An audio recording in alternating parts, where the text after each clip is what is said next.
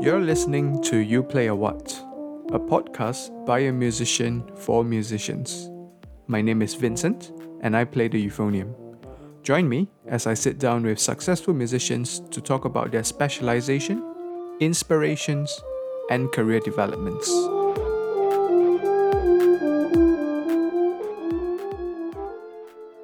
Hello, and thank you for tuning into episode 20 of You Play a What. The title of my guest this week is Enough to Turn the Heads of Everyone. And because I promised my friends that I would use his quote-unquote full title, or maybe I just still hold a grudge because he absolutely annihilated me the first time I played NBA Live with him, which was a good, I'd say, 15 years ago. So my guest today is WeBus, Aspen, MFO, KBS, Italian Brass Week, Qatar, MPO, SSO, AYO, YSD, Malmo, Copenhagen, SAF Bands, NAFA, The Man, Xianghong. So this is basically a recollection of all the stamps in his passport. Most of it anyway, I think. So Xianghong is a very dear friend of mine. I've known him for more than 15 years now. To put it very plainly, he wasn't dealt the best hand in life, but he certainly hasn't used that as an excuse for anything. I have played with him in wind band, tuba quartet, in numerous occasions, and it is an absolute joy to perform with him because he'll just follow you, however inconsistent you are. So there's really nothing more you can ask for. So, same old things. If you enjoy the content of this podcast, please subscribe to the podcast, drop a review if you would like to, or tell your friends about this podcast. Everything is much appreciated. Thank you so much for all of your support, and thank you ever so much for your attention, the most precious commodity any of us has to give. So now, please enjoy this episode of You Play a What with Xianghong.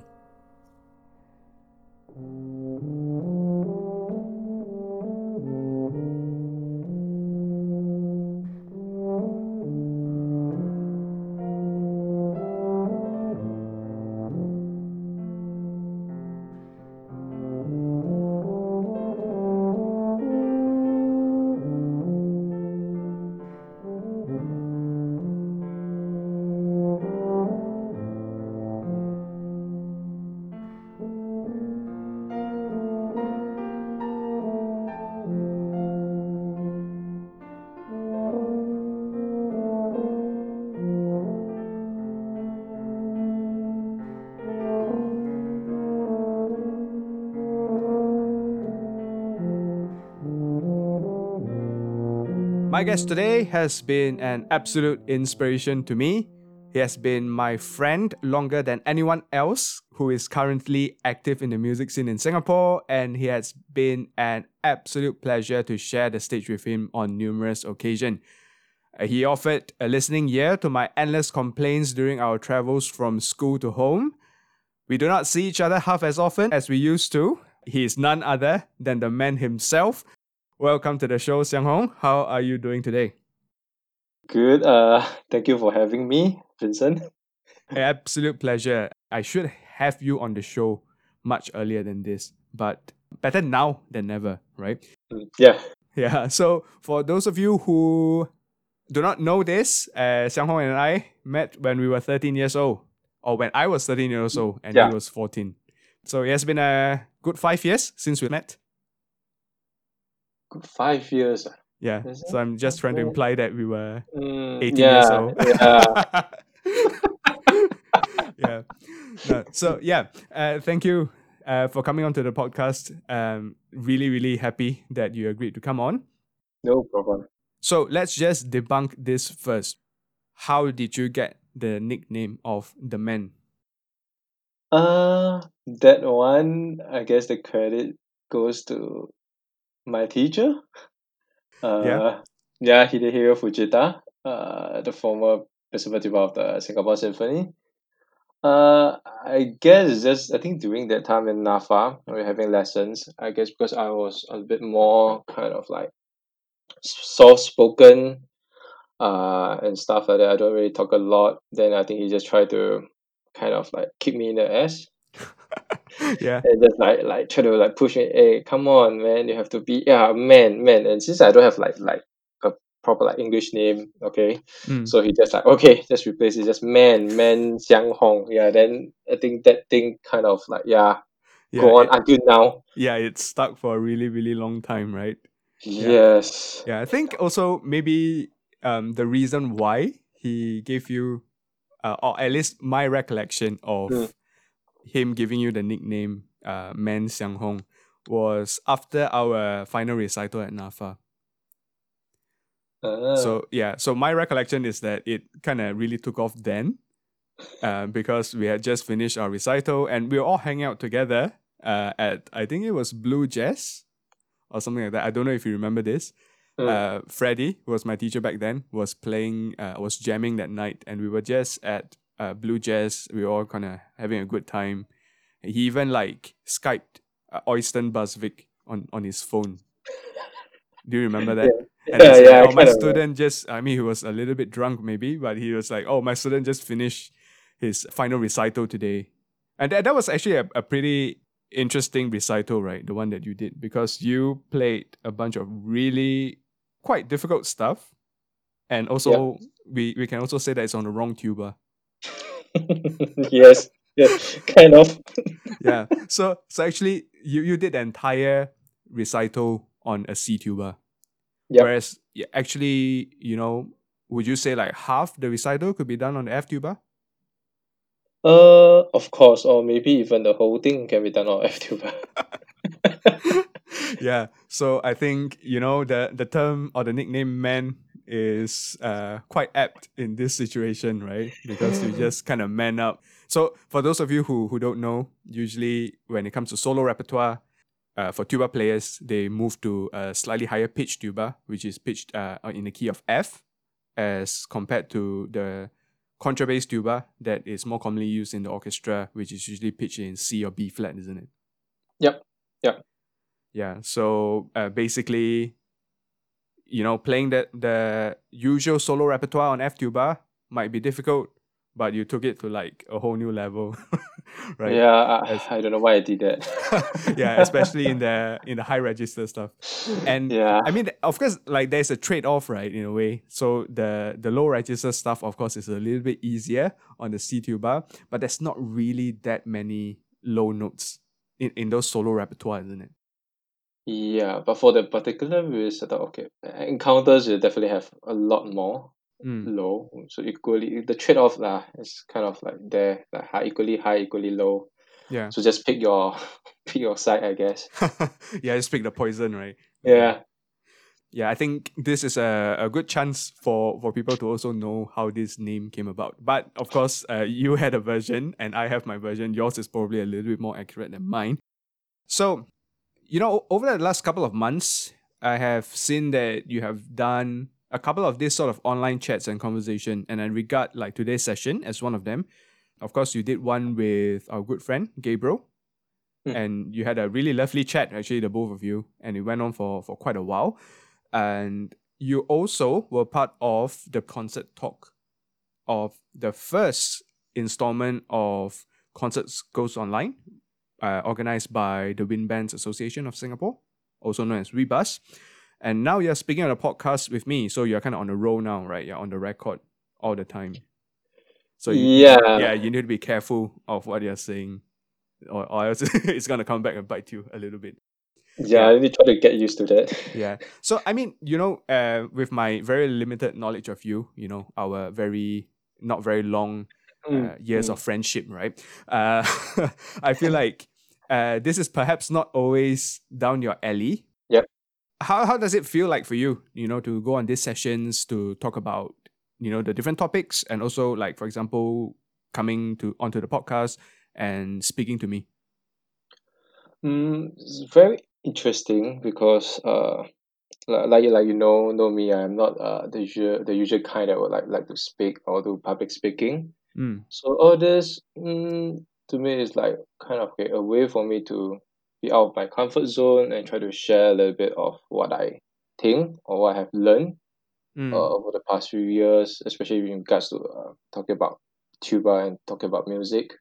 Yeah. Of course, all this, I'm still trying to learn also through all this. How can I like speak better? How can I think on my feet faster? And stuff like this. Yeah, which is a good thing. Yeah. And definitely, I'm going to put you on the spot today, right? I'm going to give you plenty of opportunities to think on the spot and respond. So you would just say that over the last couple of years, you've took up assistant band director positions in different secondary schools. Would you say that, you know, the nature of this job has made you come out of your shell a little bit more? Slightly, because I have to kind of know how to present myself and talk in front of the students, in front especially of like set ones and stuff. So come out a little bit, just slightly, but not a lot. Because before that, actually, what do help more is when I was doing a lot of managing stuff in the ensemble office in YSD. That did help a lot actually. Also, I see. So I have to interact, I have to manage, I have to talk a little bit. So both kind of go hand in hand, help me throughout the last few years. Yeah. Cool. Yeah, and I think you really should, try and do a little bit more of this, because I think you have quite a extensive amount of experience and knowledge about the tuba, about music, and it's really a shame that if you shy away from this sort of like platforms to kind of share your knowledge. So now, I want to ask you a little bit more about this Concerts Goes Online, organized by WeBus. Of course, we are living in a very interesting time at the moment where live performance is still sort of on trial. And how strange is that, right? Because we, not too long ago in February, we just did a gig together out at the Esplanade, and you fast forward a couple of months, everything is sort of changed. So talk us through a little bit maybe about your preparation for this project, and is there a difference in your preparation and your approach when it comes to a recording session, like what you've just done, versus a live performance? Well, for this particular project, what is difficult about this is we have to kind of record all the stuff within 2 days. Like let's say the quintet stuff within a day and the flexi band stuff within the next day. So first thing first, what is going in my mind would be stamina. I would have enough chops to go through the whole thing. So the preparation for this would be more of I have to get the hours down. Yeah. Hours of practice down, which I got the news about 2 weeks before, prior to this. So I've had 2 weeks to do a lot of practice, try to get in 4 to 5 hours of practice. It's gonna be different from live just a little bit, but not much so, because during the live performance last time, what we did earlier this year, because we have been kind of regularly playing and practicing, so it's not that bad. So you can just we need to play the set of music, 1 hour, 2 hour, how many sets? Okay, fine. It's still possible, because the time I still practicing regularly. Right now, because of this thing, of course, we do some motivation. So didn't really practice much over the couple of months. So when this thing come out, it's okay. First thing first, have to get the chops there. Yeah, back in shape, right? Yeah, back in shape to be able to last through the whole thing. Of course, there's some difficult part, but most importantly is to last through, because this, what is challenging about this is to I pay through everything and record, so you only have maybe one run through, and after that the second take will be that should be it. If you miss anything, then we're not going to go back again. Yeah, it's basically consistency is key, right? And execution needs to be at the very top level. They capture that, and then we move on and as efficient as possible. Yeah, but to be honest, actually nobody has told you what I'm about to tell you, which is actually after your recording session of the Chamber Winds, we had my quartet had a rehearsal. So Michalina, who was also involved in this project, came to the rehearsal, and one of the feedback that she was saying was that you are incredibly consistent throughout the entire recording. So I think you should be quite happy to hear that. People do recognize that this is your signature. I think this has become like why people absolutely love playing chamber groups with you, is that you are just absolutely reliable. Tempo and consistency, you're just kind of there all the time, which makes like, you know, once you have the bass there in a group, everything else is just kind of sits very nicely on top. You know, something that perhaps we took for granted is also the seating arrangement, right? So, for example, at this current state, we have to observe this 2 meters distance between the musicians. Whereas in the past, when we are playing in a, say, chamber group setting, like a tuba quartet or a brass quintet, we can seat rather closely together, so that it's a little bit easier for everybody to hear each other and play off each other. But the moment you start to stretch the ensemble out across a larger distance, you know, you start to not be able to hear each other so clearly. You start to maybe doubt yourself a little bit. Was this like a challenge for you? Yes, obviously. Especially in the Esplanade Visata studio. This is quite a boomy place. And with the social distancing thing, like about 2 meters apart, I think. Yeah, we had trouble listening to each other, especially in the quintet. Like there's moments where the horns and the other trumpet on the other side, both playing the same quavers. But for me, sitting in the middle, the hearing like both of them are just like, not exactly together. Because of the distance, I will hear Ray, which is a trumpet on the other side, like, of course, slightly later than the horn. So we'll be like, okay, who should I follow? Yeah. And this is like, of course, we're not trying to say that who is right or who is wrong here, but it's just a matter of like, it would be so much easier if everyone was just like a couple of meters closer to each other, right? When you're just able to hear each other a little bit clearer, everything will be solved. It's got nothing to do with like the ability of the musicians, but it's just that, in fact, I think this problem will only arise because everybody is trying to fit their parts in together with each other. Yeah, right? Because we try to listen to each other. Yeah, exactly. So definitely, it's interesting. I think moving forward, of course, now we've received some news about the SYF Arts presentation. So if we continue to observe the same type of safe distancing measures, which I think we most likely would, it'll be quite interesting, isn't it, for the students to experience something like that, sitting so far apart from each other, and for them to adapt as well. Yeah, it'd be quite a difficult thing for them because they'll be like, how come I'm like hearing this? But in another way, it might also be good for them because most of the time they might be like try to focus on the conductor instead rather than like try to listen to their friends besides them. So they'll be like, that's okay, tell them to ignore everything else, just look in front. Yeah, exactly. Just, perhaps something that they've not been doing, they now have to do, right? Yeah. And you know, not even the students, maybe, you know, sometimes for us as slightly more experienced performers, maybe something for us to think about as well. Just look up a little bit more, right? Yeah. Cool. And of course, this WeBus concert, we still have a couple of installments coming up, isn't it? Yep. There'll be still 3 more installments coming up. They're on like the 1st and 3rd Sunday on the next month, and on the 1st Sunday on the December. I see. Okay. Yeah. So basically, fortnightly broadcast of this the music and the different concerts. So the first concert is already up.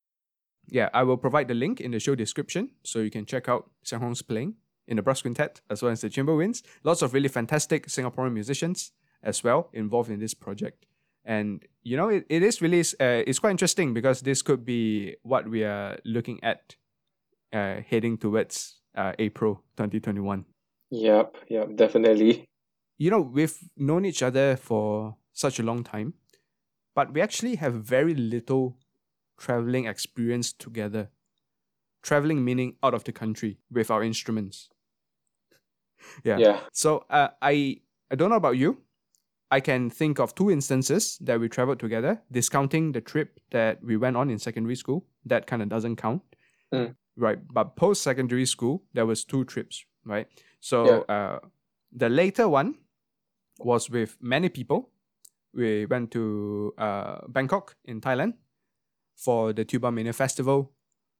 And that was fun. And that, in a way, that is not so interesting to talk about because there's so many tubas there, right? So many people were facing the same problems. And by then, I think you are already a little bit more experienced traveling with the instrument. So I want to bring us back to Jeju, right? So, of course, we went for the Jeju competition. And in terms of the logistics and the traveling with the instrument, what have you learned over the years? And, you know, what is the struggle traveling with the tuba? Oh, yeah. Of course, the first thing is just like, too heavy. We have like two.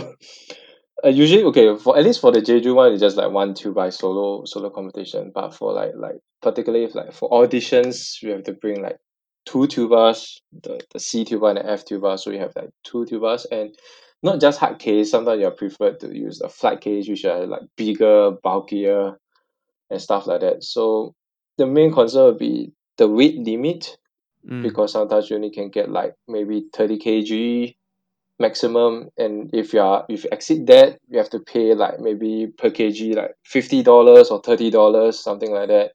And for the States, some more is limited by like 2 pieces of 23 kg, something like that. And so you can't go beyond that. Just 2 pieces of 23 kg and that's it.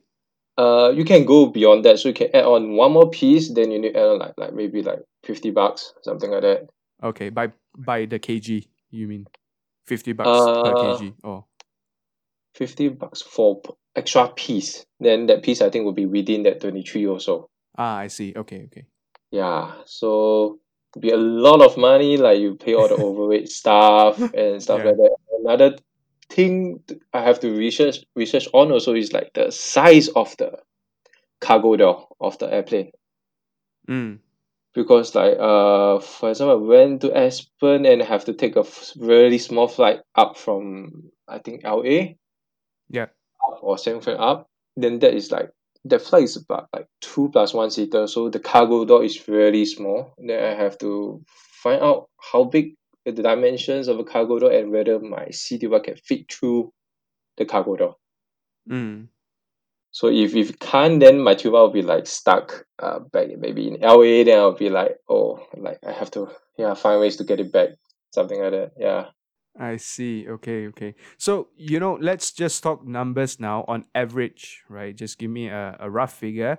If you are flying to somewhere to do an audition where you need your C and F tuba, apart from your standard airfare, how much are you topping up for the excess baggage? Usually at least ×2, which is twice. Yeah. So you're paying like twice the amount. So for example, if the air ticket is $1,000, you'll pay also $1,000 for the excess baggage. $1,000.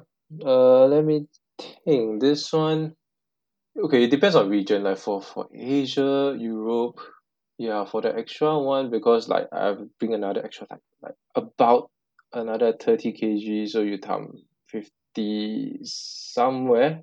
Or even $30, somewhere about there. Right. Yeah, I remember it's about like the same. At the time I went to Qatar, it's about the same. Okay. It's like twice the amount. Wow. Okay. So lots of investment in this, right? Yeah. You kind of draw the short straw a little bit when it comes to the instrument. Not only does it cost a lot of money, it costs a lot of money to move them around as well. So... yeah. So actually, I brought up Jeju because I think, was that the first time you did like slightly further distance or longer distance flight with the instrument. Yeah, of course. I think that one was it. Yeah. Yeah. So what was the kind of things that kind of caught you off guard? Could you remember? I mean, it's a good number of years ago now. But were there anything that like you did not expect to go wrong that kind of went wrong? During that time, not really, because I think I wasn't expecting much either.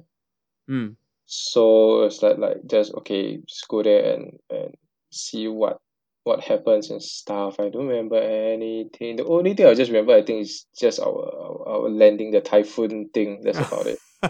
Yeah, actually, that flight from so basically for those of you who do not know. Back then, I think now maybe it's still the same.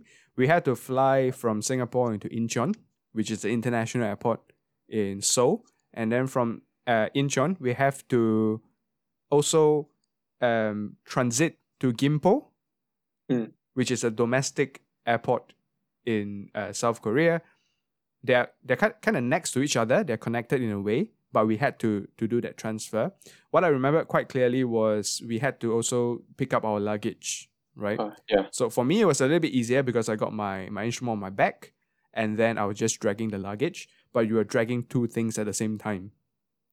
Yeah, so that was like, you know, looking like a little bit of a struggle for you. But of course, me being such a good friend, I did not offer to help you, right? So... Yeah. So, yeah, but then when we got on the flight to Jeju, honestly, that was like the worst turbulence that I've ever experienced. Yeah, same here. Yeah. I actually thought that I was going to die. I was like, you know, yeah, maybe this is the end, you know, maybe, yeah. It was quite an interesting experience. Yeah, it kind of felt like you were going to fall off and crash anytime. Yeah, yeah, the drop-off is really insane. And I was also going to talk about that, but yeah, I'm glad you brought it up. Yeah. So, cool, right, like enough catching up, right, of our past. Now, let's go into the sort of main questions of this interview. Oh, actually, of course, we've not even asked you what you play. I play the tuba, the C tuba, F tuba, yeah. Yeah, so this obviously already came up slightly earlier. You know, you'll think that by 20 episodes, I'll have like sorted my stuff out, but I guess not, right? So, yeah. Now, so let's talk about when we first met, you know. So obviously, we met when I entered secondary school, which was Chongqing Yishun. We met there. You were 1 year my senior. And yeah, sort of things just kind of developed from there, isn't it? Yes. Then we continue on to NAFA. Yeah. And of course, you know, you had been someone that was, I would say, way ahead of the curve at that point of time. Because when I joined the band, we still had a very active alumni band, Chongqing Yishun alumni band. And we were preparing for a concert and you were part of the alumni band, isn't it?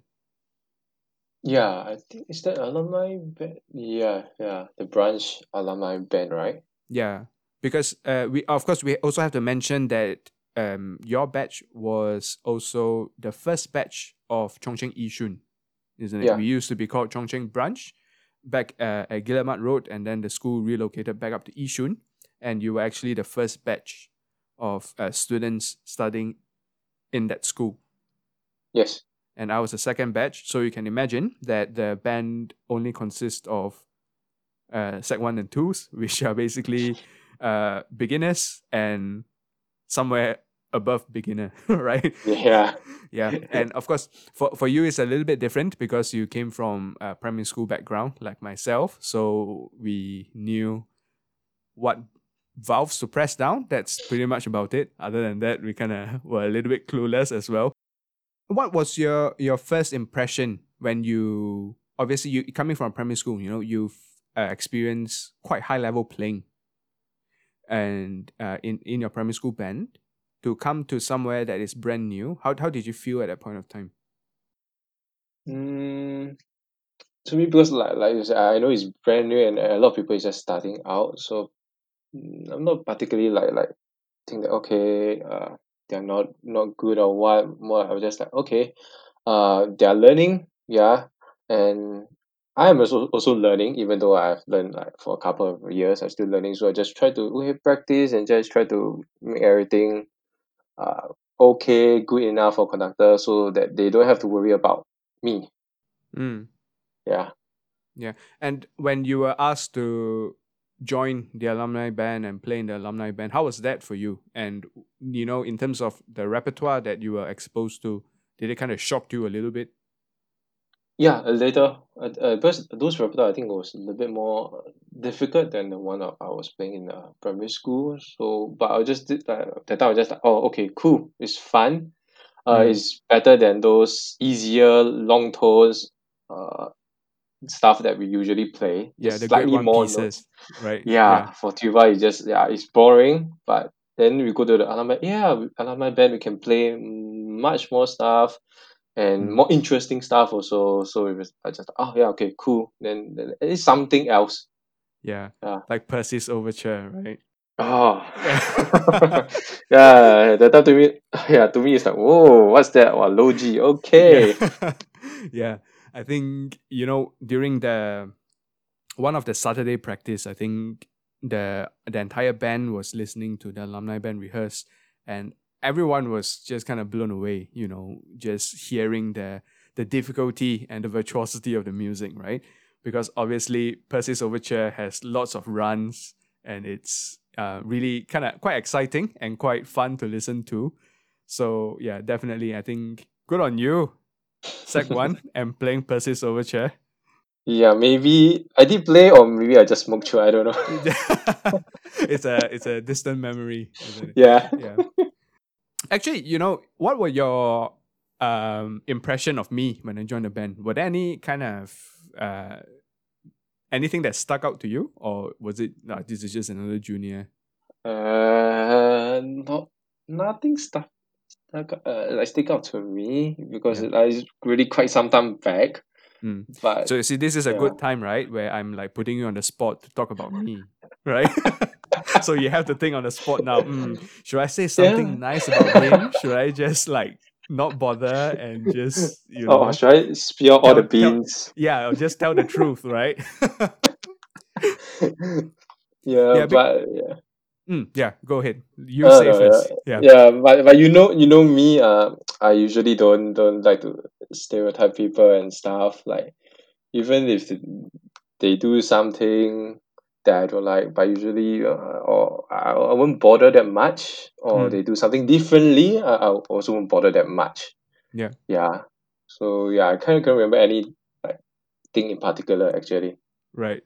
So I must say, like, you know, we used to have Saturday practices, right? Saturday band practice. I used to not come for the sectionals in the morning. I don't know if you remember that. Yeah. But we were supposed to turn up at like 9 o'clock. But then the combined and full band practice only starts at maybe at about 1:30 or 3 o'clock, which is a little bit after lunch. So I would be like, sectionals, it's so boring. I have to see Xianghong again. So I'll be like, maybe, you know, I just sleep a little bit more and go in the afternoon.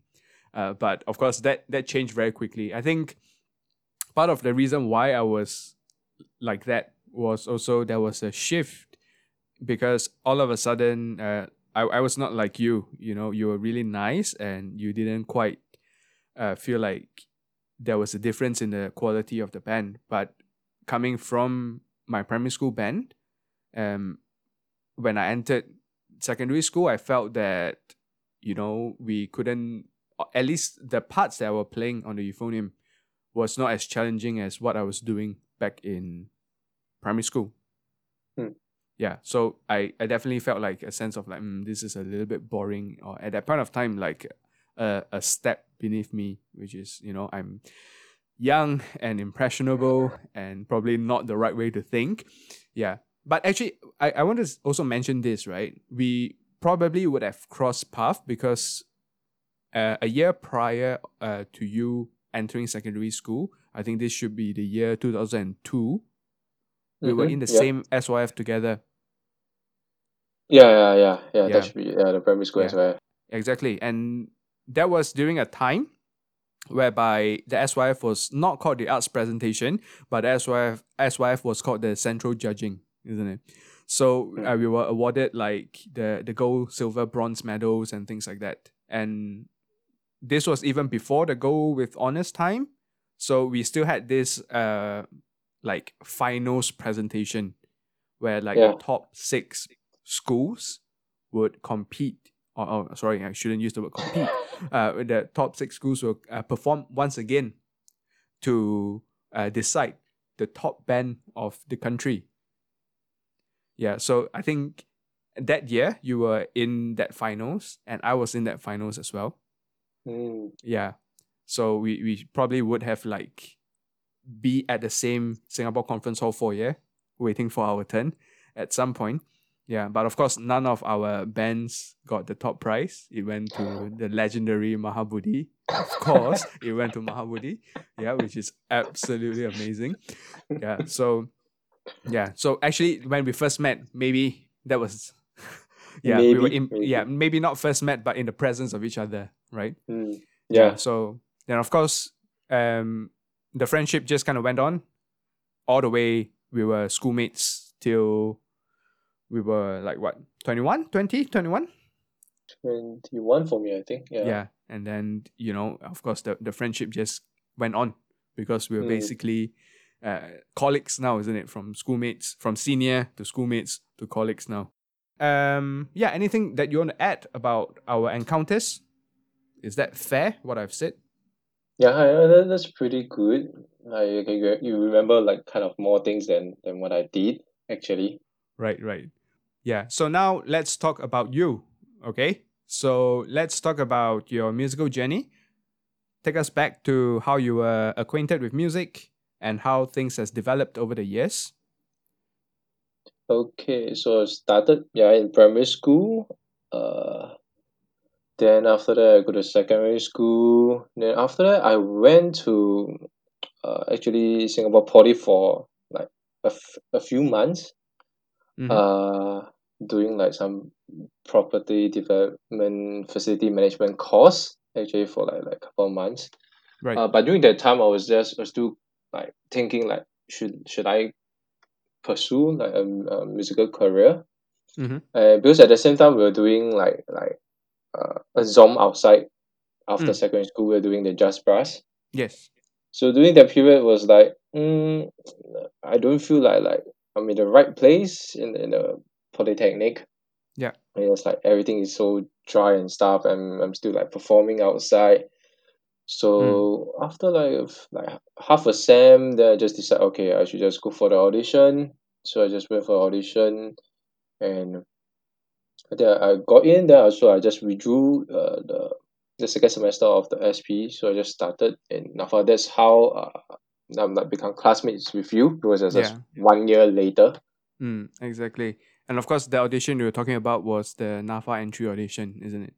Yep. Mm.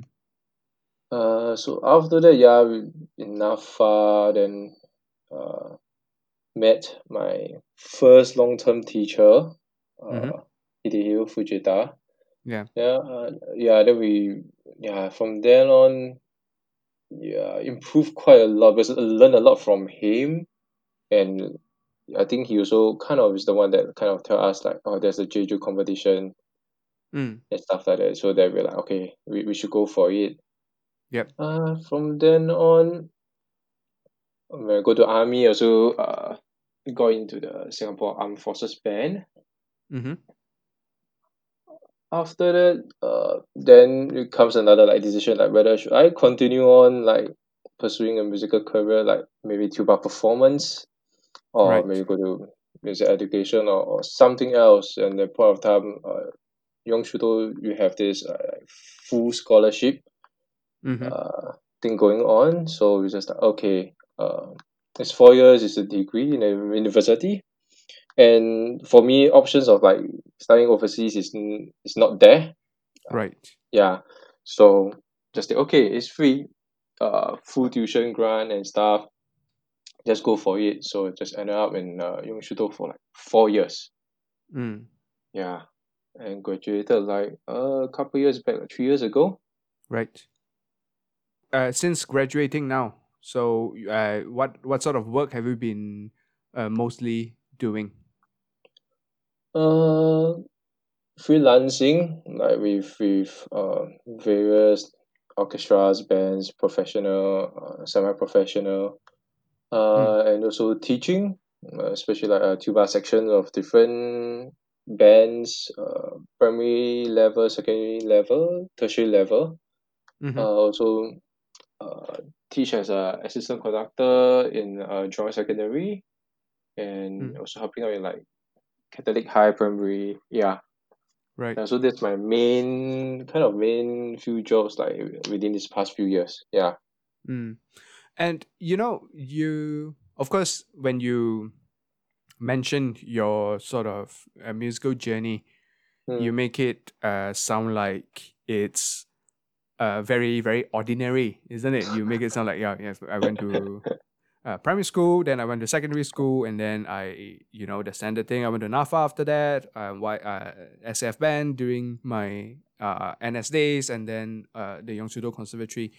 And actually, I feel like, I don't know, maybe you intentionally self yourself a little bit short, because I feel like you have achieved quite a bit, even since your secondary school days. Because I think you went for a couple of auditions, you did a couple of things that were quite interesting. I think were you part of this the youth band that performed at Wasbay or something like that? I kind of forgot. Yeah, I forgot to mention that. Yeah, because I'm just like thinking of the big picture. I just forget about all the all the detailed stuff in the middle. Yeah, for the secondary school, I think this was set one because the time there was this like Wasbay conference going on, and I think that year they are going to be held in Singapore. Yes. So they opened up audition for this like Singapore Youth Wind Orchestra, and the audition took place at NIE. So at the time was I think set one, so I just went ahead, I applied. I still remember this the first time I brought back home the whole tuba with the hard case. Right. So I was like, oh, okay, how am I going to do this? I live in Yishun, I need to travel all the way to NIE. Right, which is, the far, far west, isn't it? Yes. So I was like, oh my God. Okay, that time, fortunately for me, I live quite near the MRT, so I just push the tuba all the way to the station. Went up the escalator. I think at the point of time, I think there's no lift, so I just brought the tuba up the escalator. Right. Yeah, there's no lift, I think, in the middle of the station. So I just took the train all the way with the hard case and with all the weird looks also. Like, what is this little boy doing with such a big instrument and a hard case? Right. Yeah. Yeah. Exactly. Right. Then I reached, I think I went to Bunle. That time it's only until Bunle. So after I think from there, I just took a cab, I think, because I don't think you can go on the bus. With all the barriers and stuff. Yeah, because there's the divider in the middle. Yeah. So it's not possible for you to bring that case up. Yeah, not possible. So I went to NIE, did the audition. That's why every time now, like when the students, when they don't bring back the tuba home, it's just like, last time I did it before I even took like train and stuff. So it's still possible. If you want to do it, you are still able to do it. Yes, definitely. Yeah. Then, and I remembered we were wheeling, or you, not we, sorry. I was not part of the wheeling, but you had to wheel your instrument to rehearsals as well. When we were attending, at least initially, the Just Brass rehearsals, isn't it? Just Brass one, yes. Yeah, starting, I think we did it after we tried to get the kit back, of course. Yeah. To get to like for the bus, say. Yeah, so for secondary school, I think that did kind of help me like grow my interest and passion. Because primary school, you just listen to what we are being told, so you just play. Then after that, I think that helps because I also remember after that because I passed the audition, so I got into the band, and during one of practice, I think, or before that, something like that. Because there was the in charge, one of the in charge, which is Miss Sing Molly. Okay. Yes. She's also I think a tuba player last time, I think. Yeah. Because she actually passed me kind of my first etude book, etude by etude book, where I still remember, I think it's a Blazavich. Yeah. So it's like, wow, like, okay. Because like, go there, also nothing much, the tuba part, okay, same thing. Then she, I don't know, somehow she just gave me that book. I was just, whoa, interesting. Wow, that's high F. Wow, that's high B flat. Everything, yeah, wow, it's something difficult. Yeah, I can actually like, yeah, work towards it and stuff. So from then on, I kind of really practice a lot in secondary school. Like you can see me like every time after school. Yes. In the school hall, try to like get that thing done. Yeah. And also, and you are there every single day, like really every single day. And I must say, like, and my entire Sec 1 year and part of my Sec 2 year, we were in the afternoon session, right? Yeah, because we're sharing a school with another school in the holding campus. So yeah, you would be there like every single morning. At what time? 10 o'clock or 9 o'clock or something like that? Yeah, about there. Yeah, you'll just start practicing at that corner, and then it just kind of spilled over, right? Since then it's like you are there consistently almost every day to practice. Yeah, I don't know what happened, but I guess because during that time there wasn't really like smartphones. I think during the point of time, so there's nothing much to do at home, so just like, okay, why not just go early and do something. Right. So that at the end, the store is kind of accessible for me, but I think I have the key.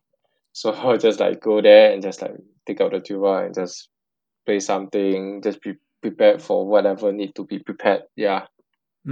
Yeah, definitely. I think really, you know, that has stuck with me so clearly. And I think for a couple of years after that, every single batch, there was someone that was practicing or at least spending time with the instrument every day.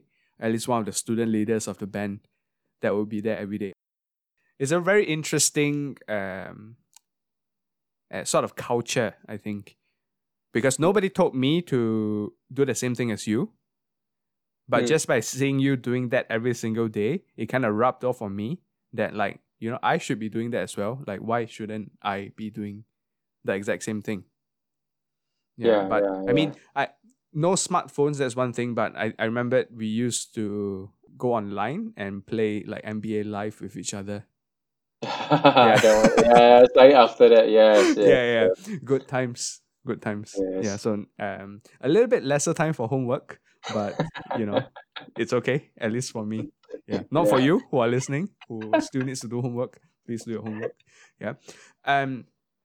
So that's great. I think I want to now talk about you as a chamber musician. Because apart from knowing you as a tuba player, how I identify you is really more as an extremely versatile and easy to play with and work with kind of chamber musician. And you've been active as a chamber musician for many, many years. And I think some people don't know this, but I know it because I was in the same school. But you started playing in a brass quintet like when you were 15? Yeah, should be around Sec 3, Sec 4. Yeah. Right? So this was just a couple of band members in the school that was really keen on practicing the instrument or very keen about the brass quintet, right? So you guys were reading some pretty crazy stuff back then, right? So whatever that was popular with the Canadian Brass back then. Yeah, Canadian Brass, the book, Yeah.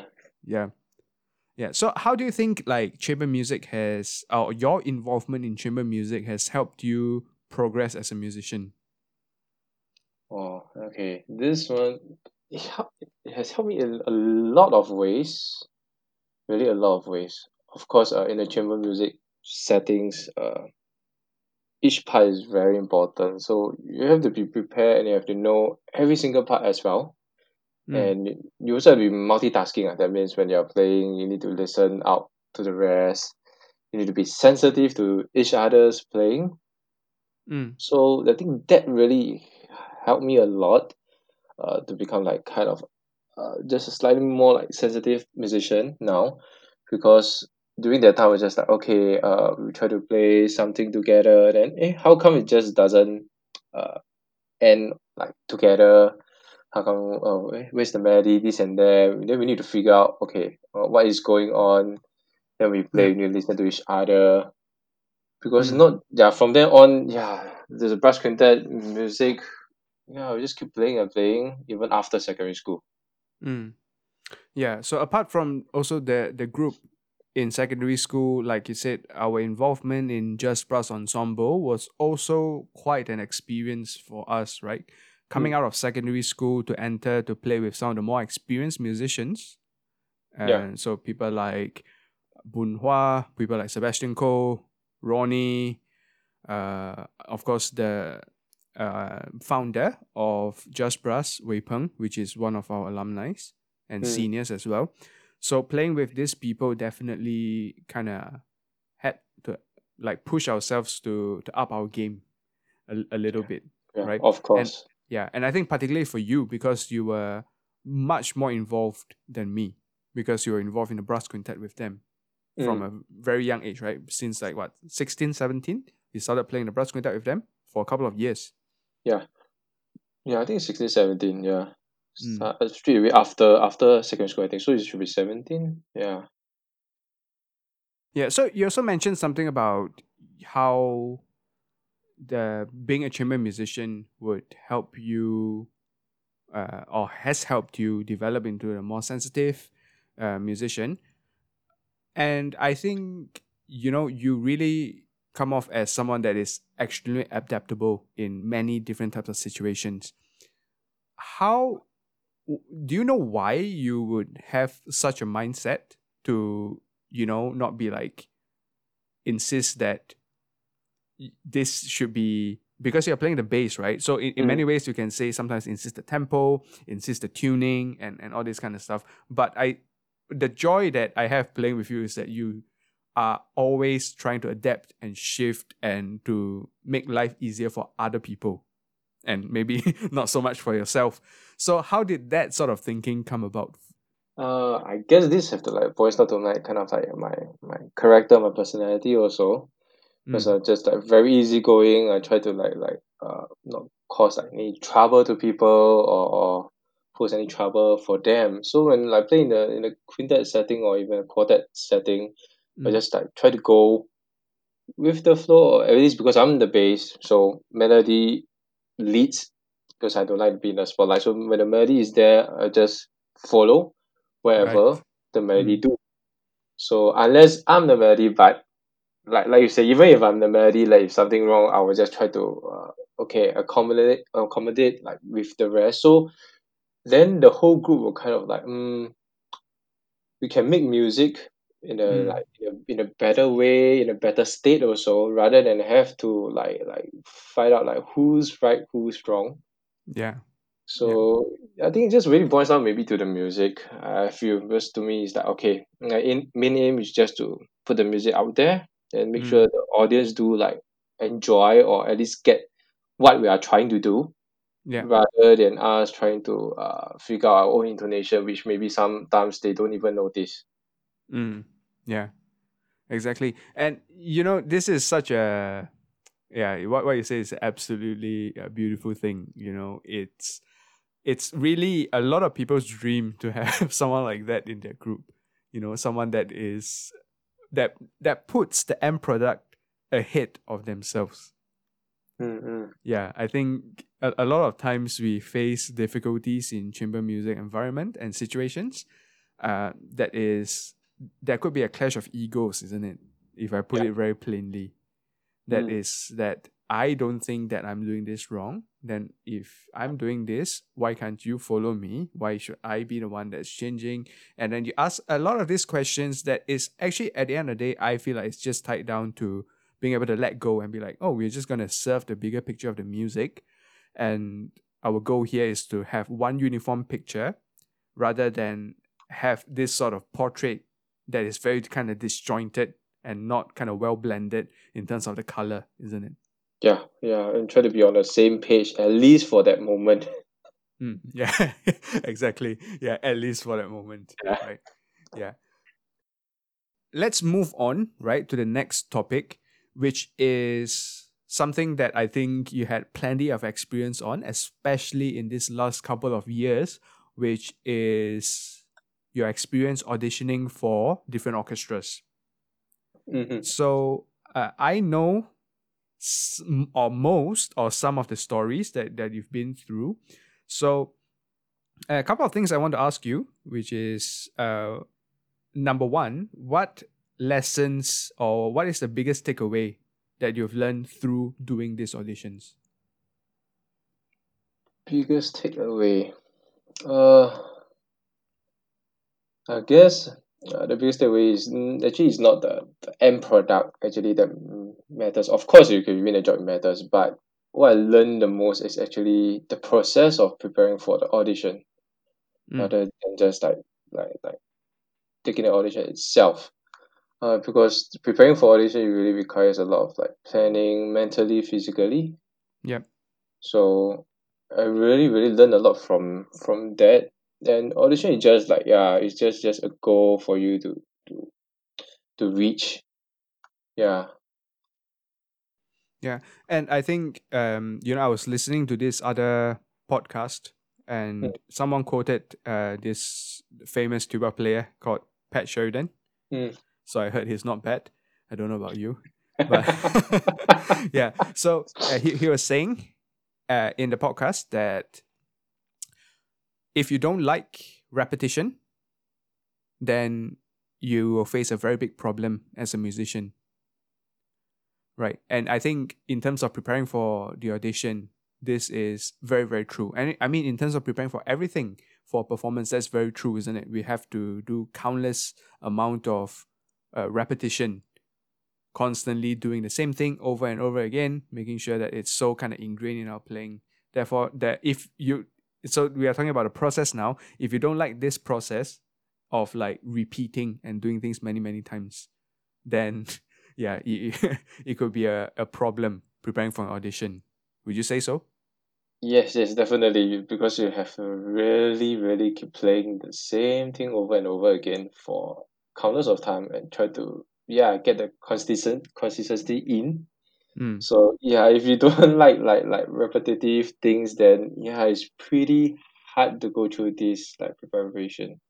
And now you've been through a few auditions whereby at the end of the auditions there was no winner, meaning that they did not appoint anybody new. So bring us back to the first time when you went to an audition and they end up not hiring anyone. Did it come to a shock to you that like, oh, I thought if you open an audition means that at the end of it, somebody is going to win a job? Or did you already know that they might open an audition and they might not hire anyone? Well, of course, in the first place, you come as a shock. Like, how come they did not hiring anybody? Then after that, you just think that, okay, maybe because the conductor might want like someone that really suits his taste of sound or something like that. Because maybe he's like really like particularly want like someone with like certain sound. So because at the audition, I remember there's only a few of us, and usually auditions they have the low brass section there and stuff. But for this one, I think the conductor was there, so I think he was the main guy that decide. So for him, he would be like, maybe like, okay, I want this ideal sound, I need this ideal player, something like that. So because the second time round, they did manage to find someone, and I was kind of like peeking through the doors or the window, so I can see the body language and stuff, and kind of like, oh, okay, I think this is what they are looking for, like maybe the particular kind of player, particular kind of sound. Yeah, I see. Yeah. And now, do you, obviously for the auditions that you have taken part in, at the end of the day, you will know who won the job. And maybe sometimes you'll bump into them. Maybe sometimes you'll hear them in the warm-up room. Maybe sometimes you already heard about their reputation. Sometimes you manage to listen to bits and pieces of their audition. Do you think that the best player always wins the job? Not really. for me, because it just depends on what kind of sound maybe the low brass section one or the conductor wants, because sometimes technically wise both can be very good. Maybe there's one player that is really very good, and this can be really like be very subjective, because what is the best player also, like to them, their technique, everybody should be there, that's given. Then it's about sound, like you might prefer this first guy number one sound, but the panel for them, maybe to them the number two, the second guy sound is much better, so to them that is the best player. But for me, maybe the best player is the first guy. It's very hard to say. Not necessary though. Yeah, I think, you know, in terms of winning audition, and I think that it's a very, very grueling kind of journey. And I'm sure that it's been extremely beneficial for you all this time, going through all these different auditions and new experiences, going to new countries, playing in front of different people. But it takes a toll on your... does it take a toll on your confidence sometimes as a musician? And, you know, mentally, is it difficult to cope with when you come off an audition, especially if you thought that things went pretty well and things don't turn out the way you hoped that it did? Oh, of course, you'll be like shocked, like, yeah, like, I did pretty well, I feel pretty good, and why did I not like win the job? Of course, in the first moment you'll be like, yeah, I feel dejected. It'll be like, okay, so what went wrong and stuff. But after a while, I would just think like, okay, fine, like I can learn from that. I can be better than that. I can improve on that, and just keep like strive to make it. Okay, the next one will be better. Just have to keep thinking about that rather than keep dwelling on like, okay, what could have like possibly went wrong, maybe they don't like this, they don't like that. Yeah, then I have no time to go and think about that. We're just like, okay, fine. Maybe I'm just like not a good fit for them. They don't like my sound. So I just continue to work on other things that I want to work on. Yeah. Yeah. I mean, it's great to hear that you have such a positive outlook, right? When you are going through all these things, because if it was me, I don't know like where I'll be at this moment in time. Maybe I'll like put my instrument down and like pack it in or something like that. Yeah, change career. Yeah, exactly. But I mean, it's good that you always try to keep a positive mindset and you keep going. An even more important question, or something that perhaps I've not really spoken to you all that much, is that do you still feel that you would need an orchestra job, or do you still want an orchestra job actually? It really depends. Well, right now it's different, slightly different. You have like, of course, financial you have to take care of. Orchestra job, why do tuba players really want it so much, I guess, because once you get it, the amount of money that you can make, of course, will be good, and you just like, just play tuba and stuff like that. Because in Singapore, there's not a lot of like orchestra jobs, this one, and not a lot of like professional jobs. So yeah, right now I'm still thinking about like different options also. Not just an orchestra job, but because for me, I really like being in the orchestra, even though we have like nothing much to play. Yeah. Is that the reason why you like being in the orchestra? Maybe just sit down there and enjoy the beautiful music made by like the other musicians. Yeah. So it's like occasionally you play some long tones, play some long notes, and then you rest again for another 30 minutes, right? Yeah, it's like best job. You can sit down there. You are being paid to listen to them. Yeah. Then like paying for a concert. So yeah, for me, it's still really like orchestral job is still like the dream. But of course, to a certain point, finance-wise, I consider other things already. And it's just a matter of time that you totally just like have to let go of that and like pursue something else. Yeah. So okay, I'm gonna just make it once again, like I said, think on your feet, right? So I'm going to give you a case now, right? This scenario. Okay? Okay. Same salary. Okay? Same salary. Full-time orchestra or full-time chamber music group of your choice. Which one would you pick? Wow, this one is really a tough one. That's really a tough one. Because I value both orchestra and chamber music a lot. Both are equally good. Like the quality of music. So it's really a tough choice for this one. Mm. Well, you don't have to answer if you don't want to. I know. But you know, it's very hard. It's very hard. Because like in the end of the day also, sometimes if the money is there's a difference and stuff like that, I wouldn't mind do like even the lesser or the more money one, either one, as long as I guess the people is a right fit, and you see a longevity in the group. Like of course professional orchestra there is, but of course the chemistry within the players is must be there also. So I'm like, okay, look at the chemistry. So it's a tough choice. Mm. Yeah. Okay, sure. So I mean, you asked for it, right? So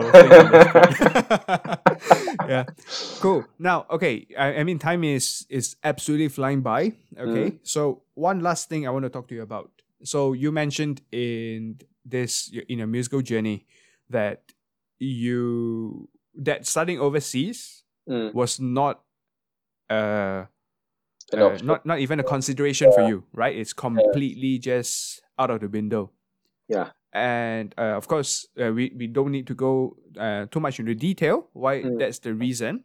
But for you right now, after perhaps seeing some of us return from overseas, do you see a value in studying abroad? Definitely.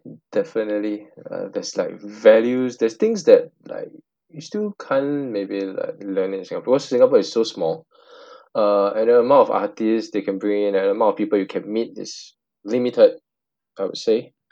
Being overseas allows you to kind of like you can travel to the other country much easier, to other state much easier, and you get to meet a lot more people. And you can find more teachers and can listen to more different orchestras. So all this kind of like you help in like improving yourself as a musician. So if I have a choice, of course, I would love to go study abroad. But of course, if like things don't happen like for me, then I'll just try to make like full use of it. Yeah. And you know, honestly, you have been one of the few people that I thought who has stayed in Singapore this whole time and really kept on that level of dedication and motivation for practice, which, to be honest, I'm not saying that because you don't study overseas, you are less motivated. That's not the case. I'm saying that because it is very comfortable in Singapore. You know, I would say that if I had continued my education in Singapore, because of how comfortable everything is, I would not push myself as hard. Yeah, I know myself, and that I know that to be true.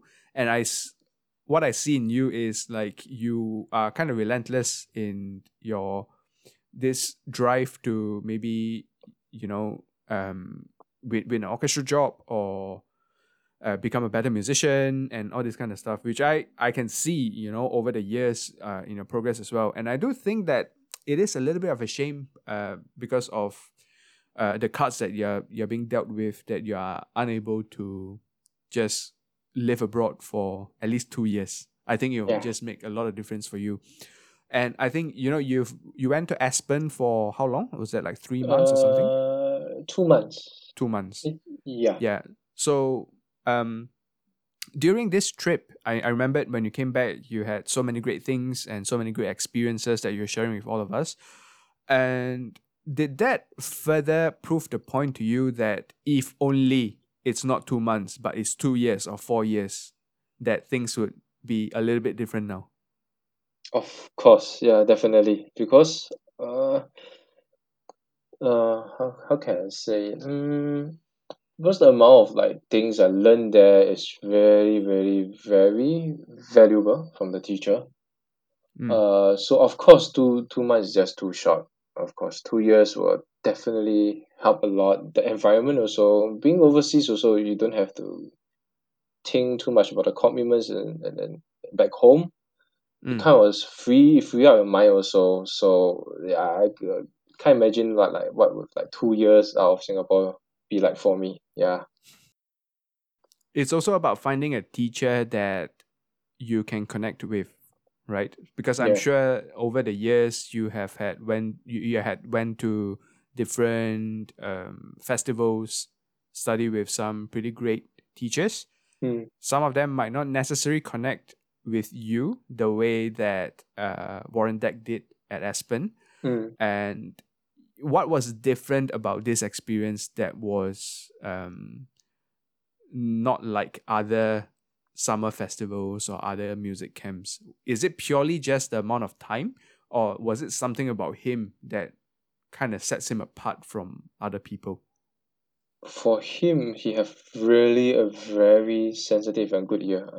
I can say that, because the moment he hear me, I just play the first phrase of music, he just straight identify all the problems I have, and that includes some of the doubts I have in my head, like certain notes that have that particular weird sound. I just couldn't get it. I can't practice and get it over with. That note, I can make it better. He just addressed everything straight. Yeah, straight. In the first lesson, just tell me straight, okay, this is a long-term thing, this is not a short-term thing. Okay, you have to do this, you have to do that. You've been doing this a bit wrong here. And he really enlightened me. He was just like, okay, open up my ears. It's like, okay, look, you hear this again. You sound like this. And I was like, okay. I played it. And I was like, oh, yeah. Okay, so he just pointed out every single thing. I was in shock, because you are playing in a room that is very echoey. So I don't expect him to able to hear that, but he's he can pinpoint everything, even certain doubts I have in my head, and you just clear everything up. Yeah. Yeah, and it almost feels like almost he knows that you're only there for 2 months course. Yeah. He is very invested in your progress, and he really tries to help you to become a better musician. Yes, definitely. Yeah, I learn a lot from him. Of course, sometimes when we are teaching, not necessarily all the students are interested. Some of them might feel like they don't really want to be there, but they are here because they have to. But whenever we can try to help them and bring awareness to perhaps some elements of their playing that they are not doing as well. And if we can help them just make that difference. And I truly think that if we are able to show the student that, look, can you now tell that 5 minutes ago you were playing in a manner that was less superior than now? Just by this little bit of change, just by being aware, all of a sudden the quality then becomes better. And I think with that, students would also feel a little bit more encouraged and not feel learning the tuba or learning the euphonium is so much of a chore, right? Do you think that? Yeah, absolutely. But there is always a challenge for them to really able to identify the difference, because especially for tuba, the sound is just really low. So we try to have a fine ways to describe to them. Just try to have to get them to really, really hear it. Yeah. Cool. So time flies. We are 80 minutes into our interview, which is great. I think it is time for us to wrap up. So thank you so much for coming onto the show, Xianghong, and for sharing all your thoughts and experiences. Okay, thank you for having me. Hopefully, I will improve on my speaking also. I still got a lot of things to learn also. Thank you No, for no, having you're me. fine. You're fine. Absolutely fine. Yeah, so this podcast, always open to you. If you want to chat, tell me. We'll have an episode for you anytime. Okay? Okay, sure. Yeah. So thank you so much once again, Xianghong, for joining us on this episode. For all of you who are listening, thank you for staying with us throughout this entire episode. And most importantly, thank you for your attention. It is very, very much appreciated. And with that, we will sign off on this episode of You Play a What. You have been listening to You Play a What, hosted by Vincent Tan. If you enjoyed this episode, please hit the subscribe button so that you'll be notified when a new episode is posted. Rate and review the podcast and share it with your friends if you feel so inclined.